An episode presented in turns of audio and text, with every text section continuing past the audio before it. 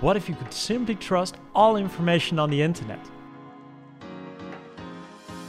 My name is Sebastian and I'm on the mission to build a trusted web for all of us on planet Earth.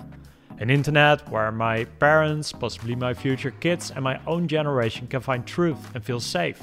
Because to save the world, we need to fix the internet. And in the Trusted Web podcast, I embark on a journey with you, my listener and thought leaders, to explore what needs to get done.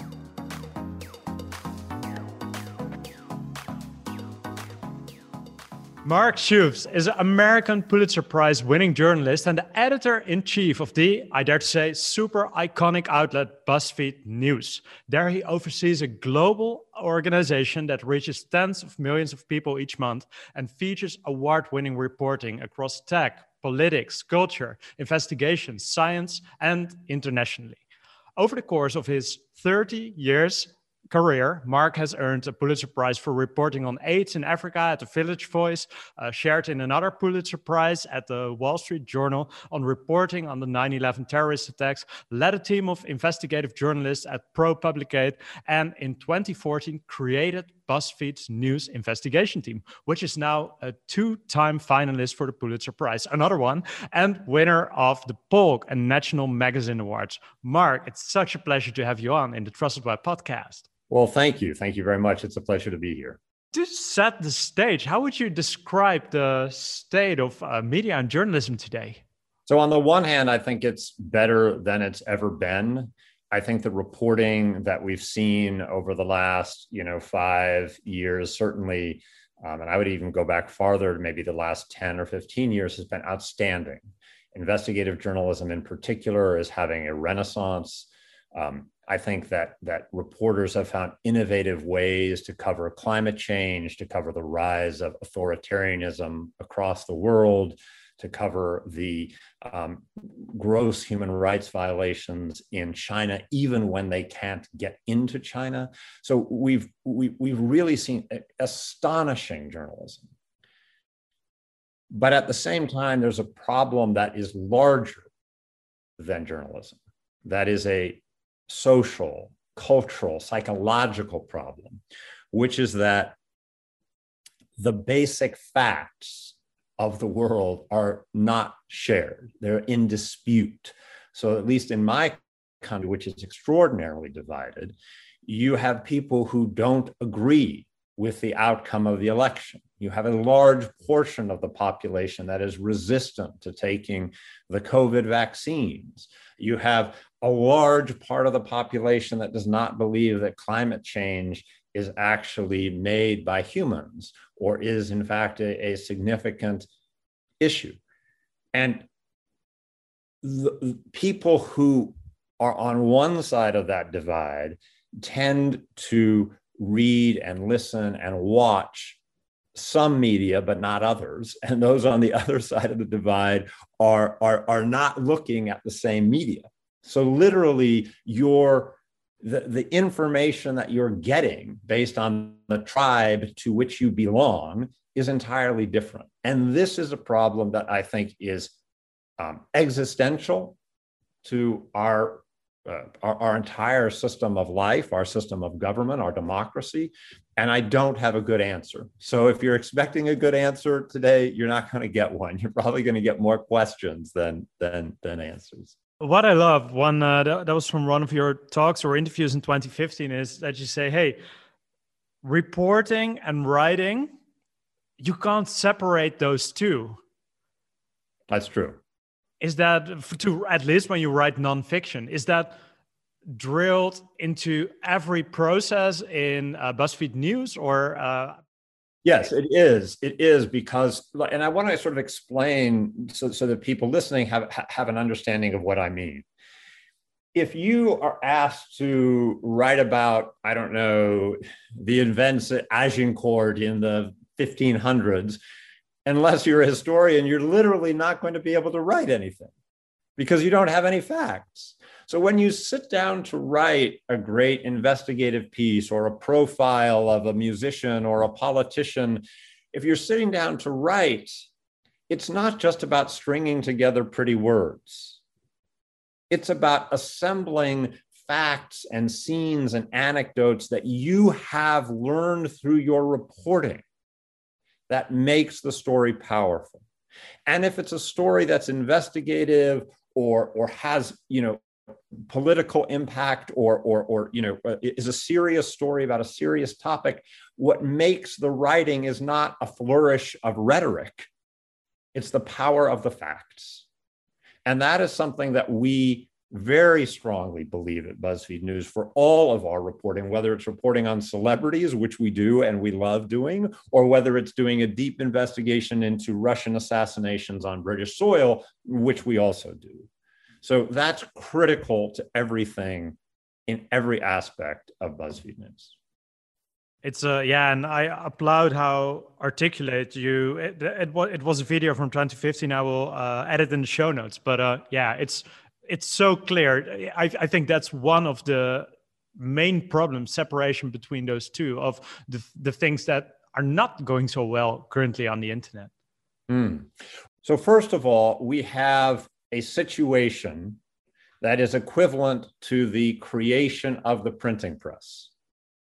Obviously much more powerful than the creation of the printing press, but if you were alive at the time of Gutenberg, believe me, that was a massive change. And one of the things you had happen was a great dissemination of disinformation through the printing press. We don't think of that now because we're centuries removed from it, but it happened, right? And there's some very interesting scholarly work that talks about how the rise of the printing press helped to lead to representative democracy. In other words, a technology of disseminating information helped lead to a new form of government to contain and deal with this new form of disseminating information. So now we live at a time where literally everybody who has an internet connection is a publisher, right? But also we live in a time where the biggest platforms reward the most sensational content. So if you are a writer, not just anybody, but somebody who wants to have their views get more eyeballs, you're going to make your views as, you know, extreme as you possibly can. And so what you see is a ton of writers who have opinions, who have takes, and far less original reporting. And I think that that is a problem. We focus on original reporting. The essence of BuzzFeed News is that we find facts that the public doesn't know. We load them into a rocket and we blast them into the world. And yes, we want them to be well-written and clear and understandable, but it's the facts that we focus on. I was together and there was a Dutch documentary on fake news and misinformation, and Craig Silverman was part of it, and I was part of it as someone from the Netherlands. They want to make it local as well. One of the things he elaborated on was, hey, I helped popularize the term fake news, but now I cringe every time I hear it. At BuzzFeed, you're really doing that fight against fake news. What did you learn over the last years regarding fighting misinformation, and did it impact the way how you distribute your content, the way you produce your content?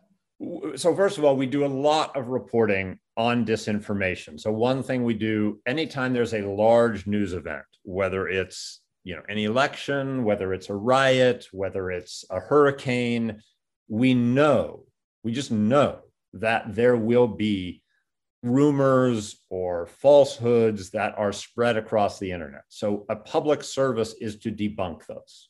We do that very well. We do that very swiftly. And that's one form of combating disinformation that has become a routine and rapid part of our journalism. The second thing that we do, which is something that is not new, but we do emphasize it, is we really try to show readers why we know what we know. And that's always been the case, according to so-and-so. But the internet makes that easier. You can link to the document itself. And in fact, with new technology, you can link directly to the sentence in the 500-page document that supports URC, try to show why we know what we know, how we know what we know. But ultimately, I think that the problem of disinformation, as I said earlier, is just bigger than what journalism narrowly defined can solve. It's a problem of too much information, and it's a problem of tribal affinities. You believe people who, share your point of view rather than looking at the facts and making up your own mind. And that's, I don't have a good answer for that. So the short answer is yes, it has changed the way we do news. It's not so much changed the way we distribute news, because we were always distributing on social platforms, but it has made us more aware that we need to show our work and debunk falsehoods. What role is there for the platforms, for search engines, or maybe social media? Is there a thing they can do, or the playing field between news outlets and big tech? Is there something you can say on that? Yeah, I think that the fundamental problem is that original reporting is expensive. It is really expensive. Writing an opinion is inexpensive. Going and spending 1 week or 1 month or 1 year, which we do, trying to ferret out what actually happened or what somebody was doing or whether there was corruption in global banks or whether Putin was behind these assassinations or whether those people in Chicago were rightly or wrongly convicted. One of our reporters freed more than 10 people in Chicago through her work on the broken justice system there. That kind of work takes time and money and resources. And the platforms are not set up to support that. And so while they rightly say that they are trying, not necessarily very effectively, but they are making some efforts to clean their platforms of the most egregious hate speech and things like that, they have not found a way to adequately compensate original reporting. Places, not just like BuzzFeed News, but many places around the world that are doing great original reporting, the profit sharing that Facebook and YouTube and other of these gigantic platforms have with news organizations is not enough. And that is a fundamental problem that the platforms need to solve. The second problem that they need to solve is this issue of their algorithms sort of blindly rewarding engagement, which really means blindly rewarding what's often sensationalistic or false. And those are legitimately hard problems. Who should fund journalism, or how do you see that change over the coming years? Of course, you said, I don't have the answer for everything, and I fully understand it's an ongoing process we're working on with all of us, but what should funding for journalism look like? Should that be a membership model, an advertising model, a government model? Any thoughts on that? Yeah, the simple answer is all of the above. I mean, what I think is good about how it works in the United States is you do have actually all of those. You have great nonprofit journalism, whether that's the public radio stations, which are key to many communities in the United States doing great local journalism, or whether it's ProPublica, which does great investigative journalism. And full disclosure, I used to work at ProPublica, but I do think they're a great organization.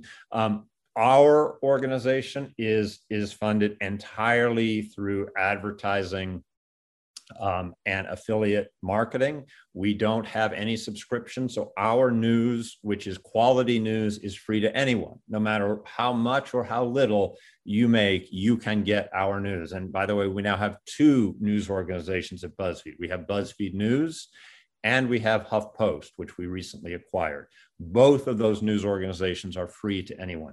And then you have great organizations like the Wall Street Journal and the New York Times, which work primarily on subscription. They have great advertising, but they also have very powerful and lucrative subscription models. So I think you shouldn't try to have only one model, you know, and in countries such as the Netherlands, such as the United Kingdom, where there's a tradition of government funded, media that where the government doesn't interfere like it does in Russia or China, then it makes a sense for there to be government funded media in those sorts of, you know, democracies that have a long tradition of that.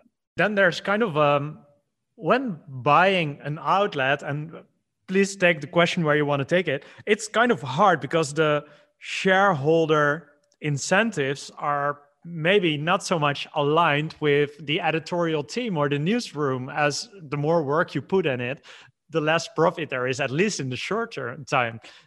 You need to have shareholders with a vision. Well, I would actually slightly disagree with you. I do think that news is not as profitable as other ways of other content on the internet. I'm not going to deny that. But breaking news is very profitable. Like that breaking news drives a lot of traffic. People want to know what's happening. They want to know what's happening now.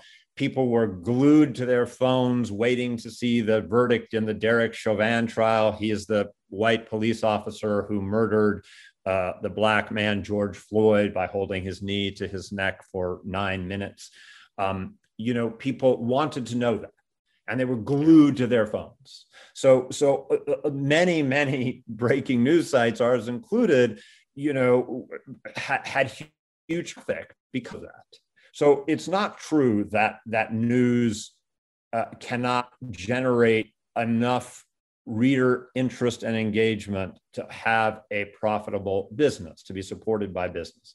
What is true is that you have to balance how much of your news organization is, devoted to investigative or tech coverage or science coverage, what we call service journalism, which is very important for people's lives. For example, health, which everybody living in COVID knows how important that is now, reliable health information. But it's been that way forever, whether you're a young person worried about how to avoid STIs or, a person who might be older thinking about how to avoid breast cancer or heart disease.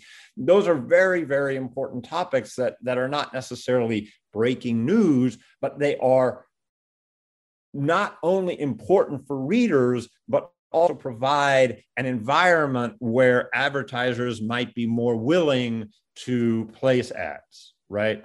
And that's been true for the entirety of for-profit newspapers. The New York Times and the LA Times have great food sections.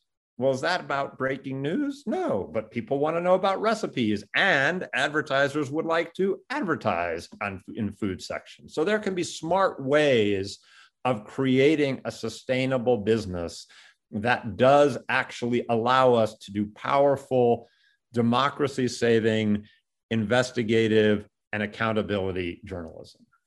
And our company believes in that. Why would we have just bought another news organization if we didn't believe in news? Like, we have invested heavily in news and will continue to do so.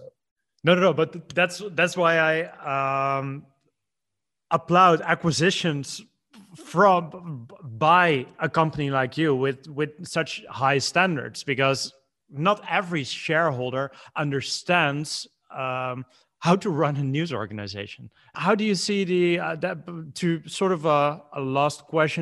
you see the industry evolve over time, over, let's say, this decade, the industry of journalism? I'm very bad at predicting the future. So I don't think I'm going to give you a very satisfactory answer. Look, honestly, I don't know. I do think the subscription model is going to absolutely be the way that the largest legacy newspapers go. It's very clear that the Wall Street Journal, the Washington Post, the New York Times here in our country, that's their bread and butter. That also means that the way they do news is going to change, because they're going to be thinking about what the people who subscribe to them want. It's also not going to be available to everybody, which I have real concerns about. but it's going to help those organizations survive. And that's important. I don't think there's going to be one model. I think you're going to see a continuing, you know, experimentation with different kinds of models. Like many people in the United States, I think the hardest nut to crack is local journalism, because there's just not the scale to bring in advertisers when you're focused on a relatively small population. And I think that that's going to be a much more difficult problem to solve. Is that something that's on your mind, or that a BuzzFeed-ish organization can provide an infrastructure for local journalism? I mean, it's something that we're thinking about. We don't have concrete plans at the moment, but it's something that we're thinking about. And we've, you know, talked about some ideas that we might be able to support local journalism. One thing that it might be interesting for people to know is that some of our best journalism was very locally focused. So for example, we did some reporting on a local police department, the Baltimore County Police Department. And that reporting ended up changing the rape laws in Maryland. It used to be that if a woman did not fight back, physically fight back, then it was not considered rape. So you could imagine a woman with a knife to her throat not daring to fight back because she would be killed and being raped, and that was not considered rape. I mean, this was an outrage, an outrage. And our reporting changed that. And it was local reporting. It was focused on one particular police department in one county in the state of Maryland. And similarly, what I alluded to before about our work on Chicago's broken justice system was totally focused on Chicago and led to the exonerations of 10 people who were wrongly convicted of murder. So some of our most impactful, most important journalism has actually been local. And that's something that I've been thinking a lot about, and will contribute to local journalism through our journalism, but maybe also through some local initiatives. We don't have something to make public at this point, but it's something we're thinking about. Maybe there's even a monetization model possible around all the insights you gain on processes, but super interesting to see where this will go over the coming years. Mark, thanks so much for sharing your insights. Is there a special place beyond BuzzFeed News where people can find more about the work you're doing? Two things. One, I do, as my role as an executive at BuzzFeed, the company, I also advocate for HuffPost. So obviously, I'm very excited about our new editor-in-chief there, Danielle Belton, who is amazing. And I also teach at the University of Southern California's Annenberg School for Communication and Journalism. And we have a great program with them. And I'm very excited about all of those different projects. And I want to thank you so much for having me on. It's been such an interesting conversation and a real pleasure. Thanks so much, Mark. I'll put all the links in the show notes. And thanks for being a guest on the Trusted Web podcast. Fantastic. Thank you. It is well known that today the public trust into media organizations is low. And therefore, we've surveyed a global audience to better understand what publishers can do to increase trust with their audience. We've released these findings in our fresh report called Trust in Publishing 2021. You'll find the report, the show notes of this episode, and many other valuable resources at thetrustedweb.org/podcast. Once again, thetrustedweb.org/podcast. Thank you for listening and therefore being part of the Trusted Web journey. And let's build the Trusted Web together.